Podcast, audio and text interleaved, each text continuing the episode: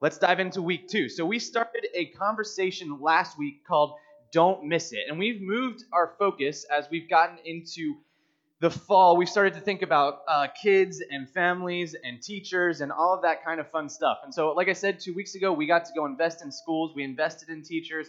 And now we're having this conversation about what it means for our church to invest well in the next generation, in kids that are younger than us. And specifically, what we said was everyone needs someone from the phase ahead of them to get them through the phase they are in. And so, if you weren't here, what I meant by that was there are times where we're going into the next stage of life or we're going into a new situation, whether it's good or bad, and we have a conversation with somebody who's been there. We have a conversation with somebody who's currently there, and we learn from them and we glean from them and we learn what to expect. And so we know that that's beneficial when somebody that's a phase or two or three ahead of us looks back at us and says, This is how I got through it. This is the best way for you to get through it. We also said last week that every phase has a unique opportunity to grow and serve as Jesus did. And so we're all in a phase of life, whatever that means, whether you're in college or you're a grandparent, right? That phase is specific to you, and each phase has a unique opportunity to live like Jesus. And so we have to tap into that and say, how am I supposed to help those younger than me or those in the phase behind me look more like Jesus themselves? And I showed you this graphic, which is where we get our curriculum from the idea that we would want to be orange. We would want to combine the two forces of the home and the church together to have the greatest influence on kids. We don't want families to simply show up, drop their kids off, and think that we're going to do all the work developing them into the disciple of Jesus that they need to be. We say that's a tag team effort that we would want to team up with parents on. And why would we say that? Because we've committed to invest in children and students, and then we would also say that we believe discipleship is the call of every believer. And essentially, that's what this is. It's us saying we're going to disciple younger generations from whatever phase we're in so that they continue to look more like Jesus. And, and Mike is going to preach more about that next week for us. So you guys should be excited about that. But I want to start our conversation today. We're, we're going to talk specifically, uh, I'm going to talk specifically to parents today. Now, when I say that, I know that I automatically alienate at least two groups of people, right? The group of people that hasn't had kids yet, Okay? So they're like, I don't have kids. I don't know what to do with this. Like, I'm not a parent, so this doesn't matter for me today. The other group is, I'm done with kids, right? Like, I've had them, they're out, they're gone. I don't want to think. But here's the thing, right? For both of those stages, I believe what, what we're going to talk about today doesn't just apply to those people with kids today. It, it would help, obviously, if you haven't had kids yet, or if you think maybe you'll have kids in the future.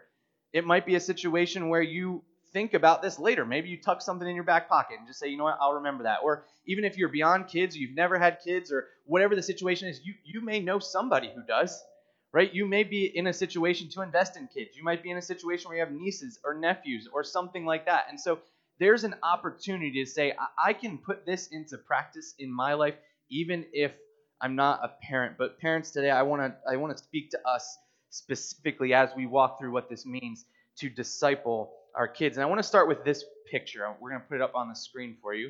Does anyone know what this is a picture of? The Wright brothers, right? They were the they were the first in flight. This picture is not of their first flight. I think this was about a couple years later. I think it was about 1903, the first time they actually got off the ground. But that picture was of when they were trying to show that they could do this for the U.S. government because the U.S. government was thinking about creating an air force. So they were like looking at how to figure this out, right? And they worked very hard at this goal. They spent time, they spent energy, they spent money because they wanted to be the very first ones to get off the ground. And they did it. And they were successful. And we all get to see the benefit of that today, being on airplanes and being able to travel somewhere that would normally take 16 hours and two and a half. We can go over oceans now very easily. We don't have to take a boat for like three weeks or whatever it would take. And so we get to see the benefit of that. But here's what I think happened. Here's what would have happened if I was on that plane the first time it went up, right? There would be that elation of I'm off the ground, this is great. And then where would you mind go, your mind go? I got to get down without dying and without breaking this thing that we've built over months and months and months and months, right? All of a sudden, they entered a territory that they didn't know what to do. Can I say that parenting is much the same way? Like you you get to prepare for this, right? You get married, you find the right person, you get married, you decide to have kids, you get pregnant, you've got this nine month runway where you buy all the things and people give you all the stuff and then you figure it out and then you go to the hospital and you have the kid. And then there's like that that three day buffer where it's like they do everything for you, right? Like if you're like, I don't really want to change the baby, they're like, we'll change the baby. And then all of a sudden they hand you the kid and send you home. And I remember that moment. Like you get home and it's like I actually am in charge of a human now. Like a re- no amount of babysitting, no amount of younger siblings, no amount of nieces and nephews will prepare you for that moment. And all of a sudden you are the sole person or couple that's going to keep this person alive and then make sure that they get taught the right things, make sure they eat the right things, make sure they do the right things. All of that stuff is all of a sudden on you. And even if you've never been a parent, I think you would agree with this that fulfilled dreams often lead to uncharted territories. You get an idea, you get the opportunity, and all of a sudden you step into it, and it's like, I didn't know this was coming. I didn't know it was going to look like that. I didn't know this was going to. And this is where the phase idea comes in, right? Because you look for somebody else to help in that situation.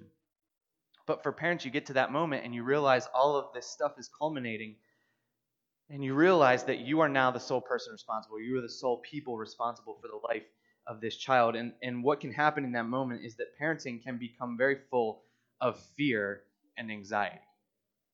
No parent that says, I'm never worried about my kids is telling you the truth, right?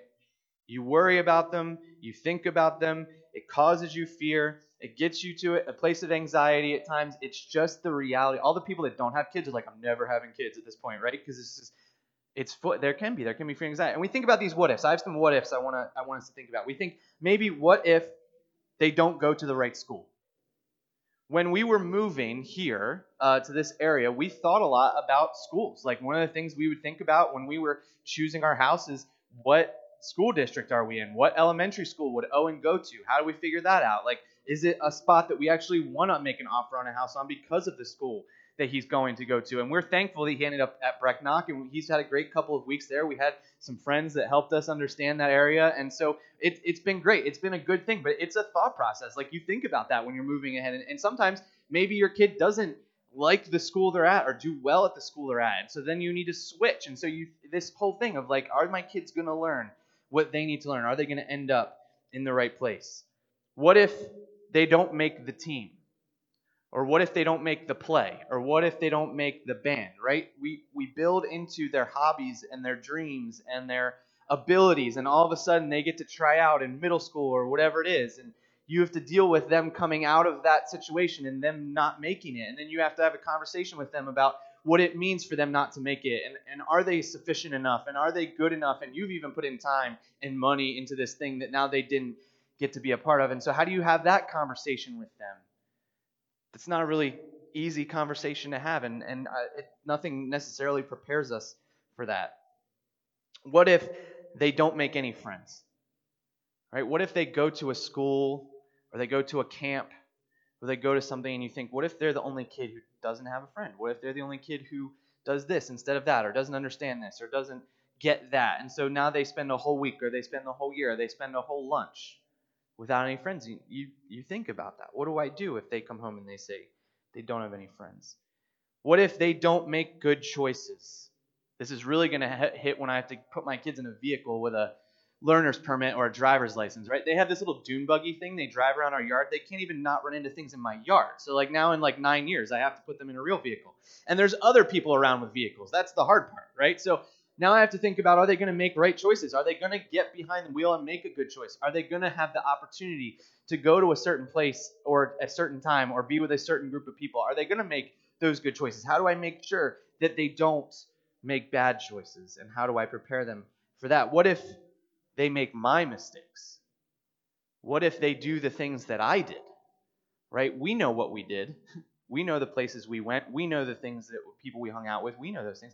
What if they do that and it doesn't work out for them as well as it did for me, or they don't get out of it the way that I did? What if they don't turn out right? What if there's a problem? What if they end up doing something that really gets them in trouble? What if they go through some very difficult stuff? And ultimately, with all of these what ifs, the what if that we're asking in a very big way is what if I'm not a good parent? I think every parent feels that and fears that.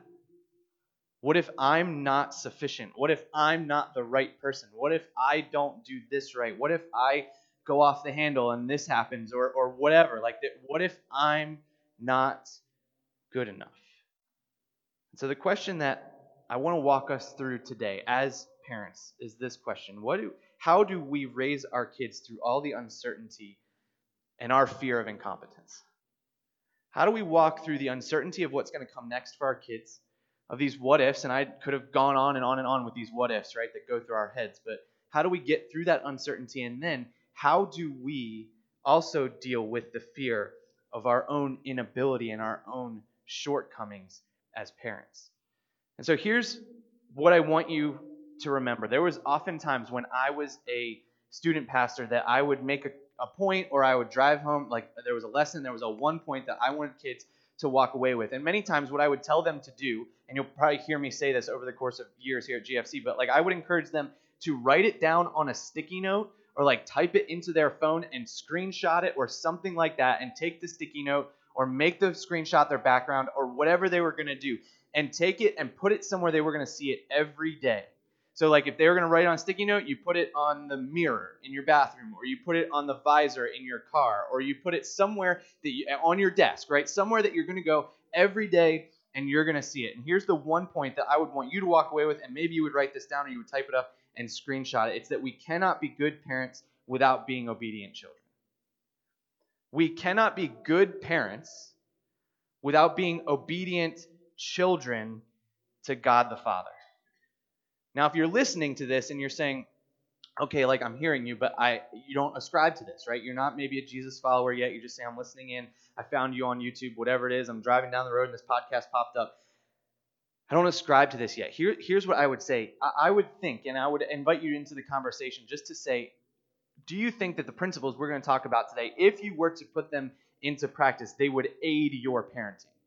That they would be a positive thing for you to do or that would be if you knew someone and they were a parent they would it would be a positive thing for them to do as they parented their kids. Whether you believe in Jesus or not i think that these truths will help us as we walk through what it means to be a good parent not even necessarily a godly parent.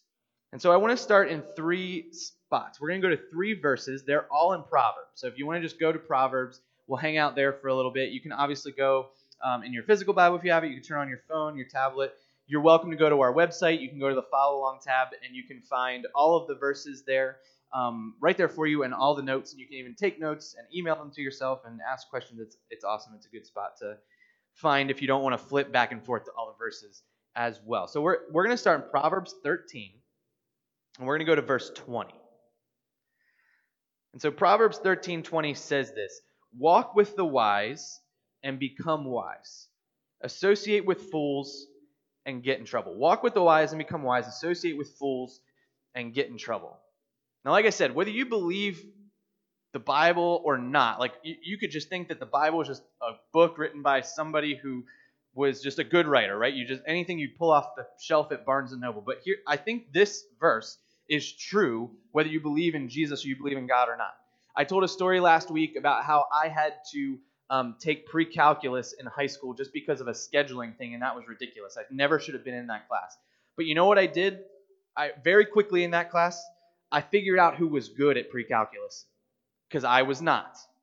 And so I hung out with them so I could cheat on their tests. That's not true. I'm joking. I didn't cheat on their tests. But I would hang out with them so that if I was in study hall and they were in study hall and we were doing homework, I could ask them for help.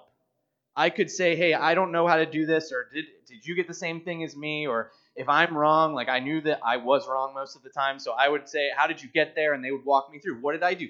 I walked with the wise to become wise. I went to the people that knew what they were doing so that I could learn how to do it too. If I went to somebody else who was as lost as me, wasn't going to work, right? No one came to me in pre-calculus and said, "Will you help me?" This is this is what we're talking about. If you walk with wise people, if you look at people that you know know more than you, you will glean from their knowledge. And then the second part is if you associate with fools, you will get in trouble. If you follow Corey in pre-calculus, you will get in trouble, right? You can extrapolate that out to any situation in life. And so the first thing we think about parents is who are the wise people you're walking with? Who are the people that are helping you process how to be a parent? Are they are the people that you're walking with are they adding to your parenting skills? Are they investing in your parenting ability or are they causing you to become or to get in trouble because they're not helping you move in the right direction? So we have to think about are we are we becoming wise? Are we associating with the right people? We're going to Proverbs 10 verse 17. So you can flip back maybe a page or so. Proverbs 10, 17 says this People who accept discipline are on the pathway to life, but those who ignore correction will go astray. Let me read it one more time. People who accept discipline are on the pathway to life, but those who ignore correction will go astray. We feel this way with our kids if you're a parent. Like you see them doing something wrong or incorrectly, or it's taking too long. They're not doing it right. And so you sit down with them and you say, Hey, I've done this a few times before. Let me help you walk through this. Let me encourage you in this way. Let me move you from this spot to this spot. And then they go, No, I don't need help. And they do it without you, right? And they continue to struggle and they continue to. Now, there's some point where we want kids to like figure it out, right? You want them to kind of fail a little bit and then kind of encourage them in the right direction. Let them figure it out to themselves. But here's what I want us to know it's easy for us to look at our kids and say, man, if they would just listen to me, they would get it right or they would move in the right direction. But at the same time, parents, we have to hear this. There are times where we have to look into scripture or look into biblical truth or hear truth from someone else and say, this is something that God is working in my life, and we have to be willing to take the discipline. Maybe you think of discipline as a rough word, but we need to take the correcting, the movement in a correct direction, the investment from somebody else, or the truth from Scripture that we're saying we have to move in the correct direction, or we will ignore it and we will go astray. So it's easy for us to look at our kids and say, just do this. Like, listen to me. Do what I'm telling you to do. But it's a different thing for us to then also accept that and teach our kids how to do this the right way. One of the ways that I think we can show this, and Becca and I have, have worked at this, is apologizing to our kids when we need to and saying we're sorry. And what that does is it shows our kids that we make mistakes. We don't get it right all the time. And so we need to be corrected or we need to realize we did something wrong and we acknowledge that. Why? Because we know we need to change for the next time. And so, parents, that desire for our kids to listen to us has to be imparted and impressed on our hearts as well. The last verse I want to go to in Proverbs is in chapter 12, and it's verse 26. Proverbs 12, 26 says this The godly give good advice to their friends, the wicked lead them astray. The godly give good advice to their friends, but the wicked lead them astray. It goes back to some of the same idea we saw in, in 13:20. But let's go a step further, not just wanting to be around people who are wiser than us, but people that are going to move us in a godly direction. They're going to invest in us from a gospel perspective, that people that are going to want our kids to know Jesus and want us to know Jesus better, are we are we finding ourselves in those spaces? You know, you'll notice today that my conversation is not about what we do to our kids, right? Or how we raise our kids. It's about where our hearts are and what goes on in our lives. And so we think about this idea of, of being around wise people, learning from people that are in the phase or two ahead of us. We think about having to readjust our lives and being obedient to God when He makes movements in our lives and corrections in our lives, and then being around godly people who are going to give good advice and not listening as much to people who are not godly who are going to maybe give us bad advice and lead us in the wrong direction. The thing I want us to know is that a, I believe, a strong relationship with Jesus will give you a stronger relationship with your kids. Investing in your relationship with Jesus will give you a stronger relationship with your kids. Why? Because Jesus was the most obedient child there ever was. And I don't mean for Mary and Joseph. I'm sure he was great for Mary and Joseph. But what he was willing to do was be obedient to God the Father, even to dying on a cross. And so even when, right, we see him in the garden and he's going, God, if there's any other way, right? What's he saying? I I don't quite get all of this, right? God the Father has this plan. I'm figure we're trying to figure this out. There's another way that we can do it. Let's do it. And God the Father says, Nope, this is the way. Right? You have to trust me. You have to go this way. You have to do it this way. And Jesus says, I'll do that. And so by looking more like Jesus, we will be a better example to our kids and we will interact with our kids from a gospel perspective in a better way, and in turn, have a better relationship with them. Now, there's one disclaimer I'll make, right? When we look at Proverbs, they're not promises. So when we think about Proverbs, what, what are we saying? We're, we're saying that this, more often than not, is the case. There's logic there. Like we talked about wise. I talked about my pre-calculus class, right? There's just wisdom in that. We get it. It doesn't mean that it's always going to be specifically true. This principle that I just said, a strong relationship with Jesus will give you a stronger relationship with your kids. It's a general truth. There are times where there's going to be difficult situations. I'll tell a story at the end that will illustrate that for us. But I want us to understand there, there's still going to be difficult times. It doesn't mean that you have a strong relationship with Jesus and your kids are going to be perfect. It doesn't mean you have a strong relationship with your kids and every, you're always going to make the right choice as a parent. You're never going to make a mistake again. It's not what it means. But if this is our goal, I would say that we will always be moving in the right direction. I have four things that I want us to remember as we think about this and as we process what it means tangibly to be a parent that is wanting to be an obedient child to God and wanting to have that deep relationship with Jesus. The first thing is pray a lot. Pray a lot. We forget sometimes like we could again like we could go to barnes and noble and we could go pick out any book on parenting right? There's there's tons of them. And maybe the people that wrote them know what they're talking about. Maybe they have zero idea what they're talking about. And we could go pick that up and we could read it we could figure it out but guess what? When you're in a situation, and every parent has experienced this, I think, when you're in a situation and you're like, I don't know what to do. Like one night, everything crumbles to the ground, and you're like, I've never been here. I don't remember what my parents did, or I remember what my parents did, and I don't want to do that. And like, I figure this out, and I'm not sure what to, what to do. Like, where, where do you go? Pray. Sounds sounds fluffy, I know, but at the same time, we always have a lifeline to the person who created us and created our kids and has the plan for our lives. And so when we think about what's going on in our kids' lives or going on in our parenting, or again, someone who's not a parent currently, what's going on in the lives of the people you know who are parenting, if you're a grandparent or you have nieces and nephews and you know there's something difficult going on, like, are you praying for them?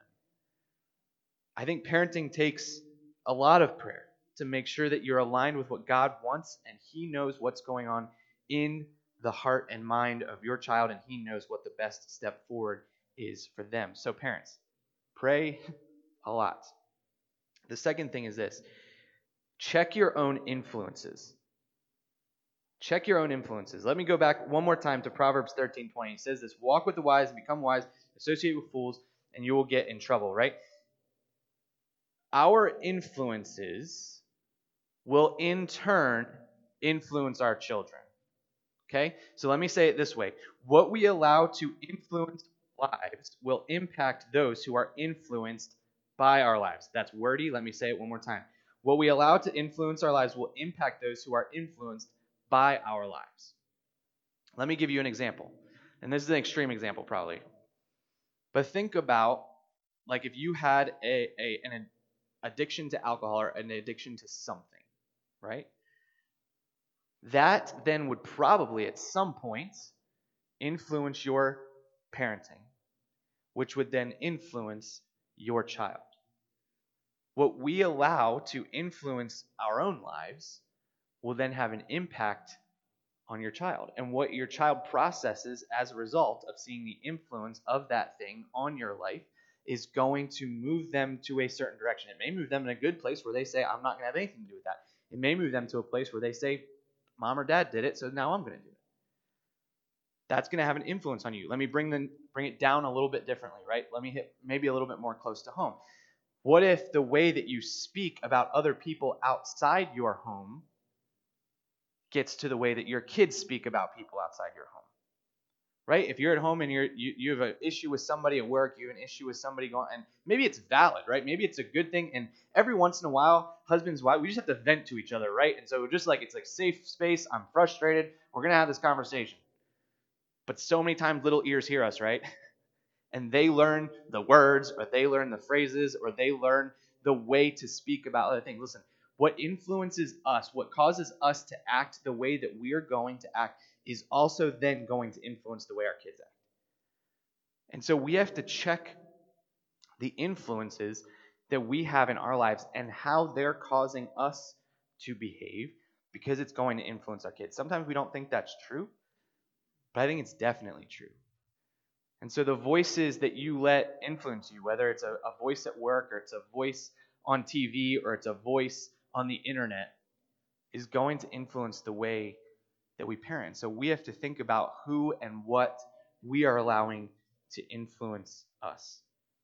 The third thing I would say that we need to do is that we need to show up. Guess what? A lot. So pray a lot, show up a lot. Why? Because when we show up, we build rapport with our kids. I remember um, one of the things I think is great when I coach high school soccer is I, lo- I think it's great that many parents today can show up to like every game. They can they can drive to the away games, they can be there, they can work their schedule, and I'm thankful to have a job that's flexible that one day when I need to be in different places, like I'll be able to show up in those places. For me, as a middle school and high school student, many of my games were at four o'clock after school, whether they were home or away. My parents both worked full time. And so I was not the kid who had my parents at every game. Now, they made every one they could at, all the time. But it just wasn't a reality. If I had a game at, when I lived in Coatesville, I had a game at 3 o'clock in Lititz, or 4 o'clock in Lititz. It's, it's not happening. They just couldn't do it. And that's okay. It's not a big deal. But I do remember there was a time where I got to play in our, di- our district playoffs. And the game was at later in the day, 5 or 6 o'clock or something like that. And my dad, I think he left work early and he drove to that game. I remember that. Now I remember that was the only district playoff I ever got to play, and I think I got to play 10 minutes as a sophomore because my coach like was like, "Here you go, you can have 10 minutes because we're never getting here again." But like it was like one of those things where we, I just remember that he came. He was always around. He came to every game he could, but that one meant something because it was different than normal. So parents, our our job is not to necessarily like there, there's times where we can't be at every game, but our job is to show up at the ones we can show up to. Our jobs are to be present at home. The job and, and sometimes work we you, know, you navigate that, but when are we present? How are we making that a priority? How do we figure out what that means with my schedule and what's going on in my life? And so showing up and being present does something for us because when we're able to build that relationship with our kids, it also means that we will build influence. Building that relationship builds influence. And when that's true, your kids hear more than you think. I've been on the other side of it as a youth pastor where, where parents are like, my kids never listen to me and, and it's frustrating and they when you say it, they hear you they hear you, but they don't hear me and, and all that stuff. Like but I see the other side, like when I would sit down and have conversations with kids, like no matter what they tell you, you're still the one that they want to impress the most. Like you're still the one that their their appro- your approval is what they want the most even though they tell you they don't, right? They're like, leave me alone, go away. I know, we hear that too. They care more about what you think than anyone else. Trust me. So continue to show up, continue to find those spaces where we can build relationship with one another. I want to go before we close today to Deuteronomy chapter 6. Deuteronomy chapter 6, we're going to start in verse 4 fairly famous passage of Scripture, especially in the Jewish tradition. And this is a phrase, this is a verse, a couple of verses that they would repeat often. And so, one of the things that we want to learn from them is what were they repeating and why did they think it was actually worth repeating? So, Deuteronomy chapter 6, I'm going to start in verse 4. It says this Listen, O Israel, the Lord is our God, the Lord alone, or the Lord is one, depending on what version you have. And you must love the Lord your God with all your heart, with all your soul, and with all your strength. Verse, verse 6 And you must commit yourselves wholeheartedly to these commands that I am giving you today. So what does he say? We, if you've been in church for a while, you've probably heard this verse, right? Love the Lord God with all your heart, with all your soul, and all your strength. And in verse 6 it says, and you must commit yourselves wholeheartedly to this. He, this is a big ask, right? Love God with your whole being is, is the simple way to say that. And commit to it completely. Don't don't go half-hearted into it. Like commit to it completely. And then in verse 7, the next phrase is this repeat them again and again to your children. Talk about them when you are at home and when you are on the road and when you are going to bed and when you are getting up. What is he saying? You have to love God with your whole being. You have to be completely committed to it, and then you can teach your kids about it. Then you can show them what that means. And then what does he say? He says, teach them in the morning, in the evening, when you're on the road, when you're not on the road. When you wake up in the morning, when you're driving to school, when you're driving home from school, when you're eating dinner together, right? In the general cadences, rhythms of your life, you're showing up, you're present, and it's clear to your kids that you have committed to loving God or following Jesus in New Testament language with everything you have. That's what he's saying. But he's saying the commitment to that has to come before we can teach our kids that. And so the commitment is on us. We have to be ready and willing to work on ourselves before we simply work on our kids. Deuteronomy 6, verses 8 and 9 says this Tie them to your heads and wear them on your forehead as reminders. Write them on the doorposts of your house and of your gates. We don't get this one as much, but here's what they were saying make it physically present around you. So many of us probably uh, at least have been in a space, maybe, maybe it's your home or somebody else's home, where there's like artwork on the wall that has a Bible verse. There's one of those at our house, at least one, right? Why do we do that? Well, it looks pretty and we need something on the wall. But but the other reason is that it's a truth that we want to be reminded of on a daily basis. And so we put it up there. That's what he's saying. That, that our commitment to Jesus would be so clear that it would just be present in the general cadence and the rhythms and even in our homes.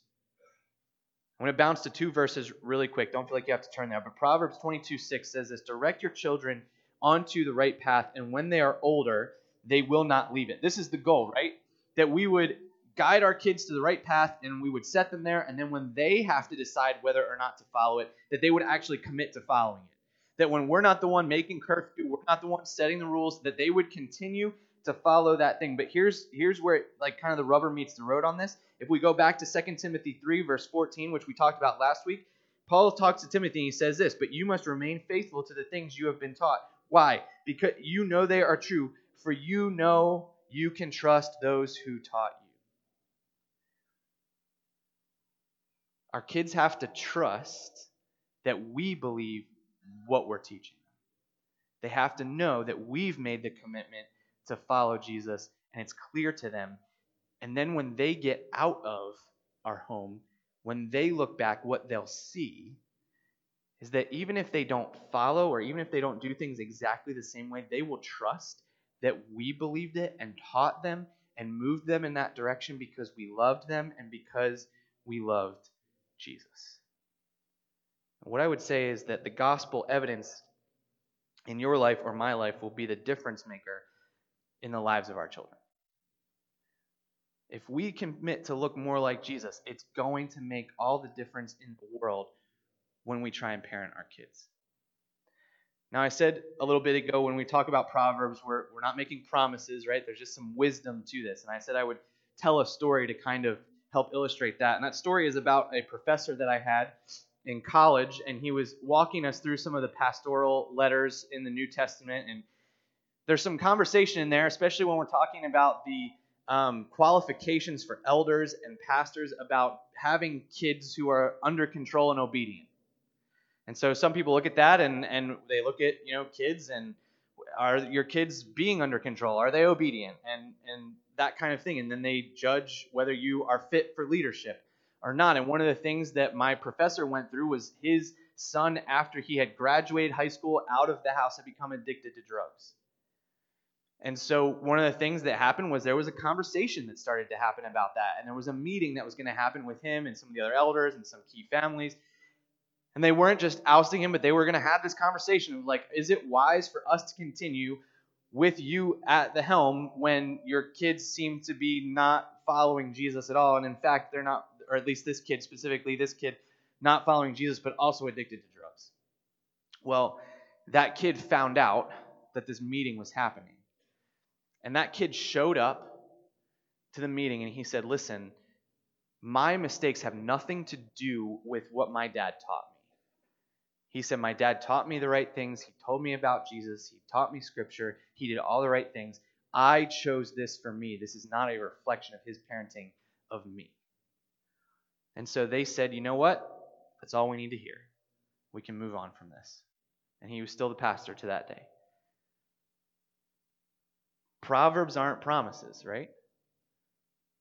But we can trust that when we do the right thing, God is going to be faithful and move in our lives and the lives of our kids. That kid's life did not turn out the way that my professor planned, right? He wouldn't have chosen that for his kid.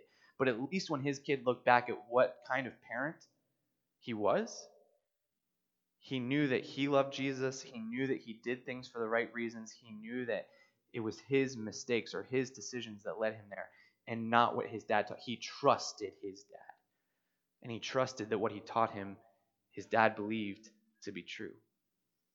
I told you there was going to be four things that I wanted you to remember. Here's, here's the last one. I saved it for last. Remember that God loves your kids more than you do. There's going to be times where we don't know what to do.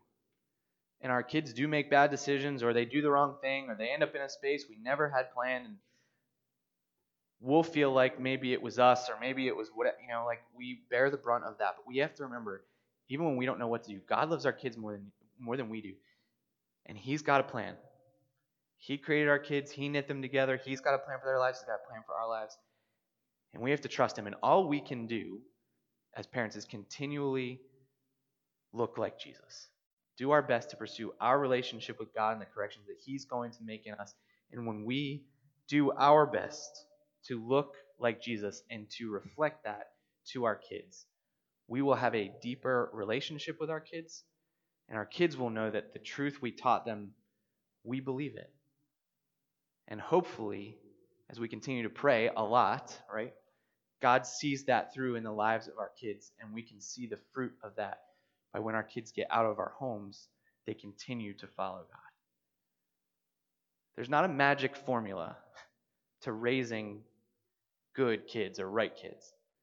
It's just about us being parents who are going to look like Jesus and reflect that to them as well. Would you pray with me today as we wrap our time? Lord, we're, we're grateful that we have the opportunity, those of us who are parents, that we have um, these kids that you've blessed us with, and we're thankful as a church family that we have kids that run around our hallways and we get to invest in them and, and even talking to someone today that a lot of kids you know it's great. And we ask that we would be faithful in the ways that we invest in them that we would work on our own lives and hearts that we would be so committed to following you that it would be clear to our kids, and that would influence our decision making as we raise them. Ultimately, we ask that every kid that's represented by a parent here today or listening or, or watching online, that those kids, when they get out of our homes, they would continue to follow you and continue to follow the things that we've taught them, even though we don't get to make the rules anymore. We pray that they would know that we they trust us, that we taught them those things because we love them and because we love you. And I pray for parents that maybe are in a situation they don't know what to do right now. They're frustrated, they're scared, they're anxious, they're whatever it would be, that they would remember that you love their kids even more than they do and that you've got a plan for them. In Jesus' name, amen.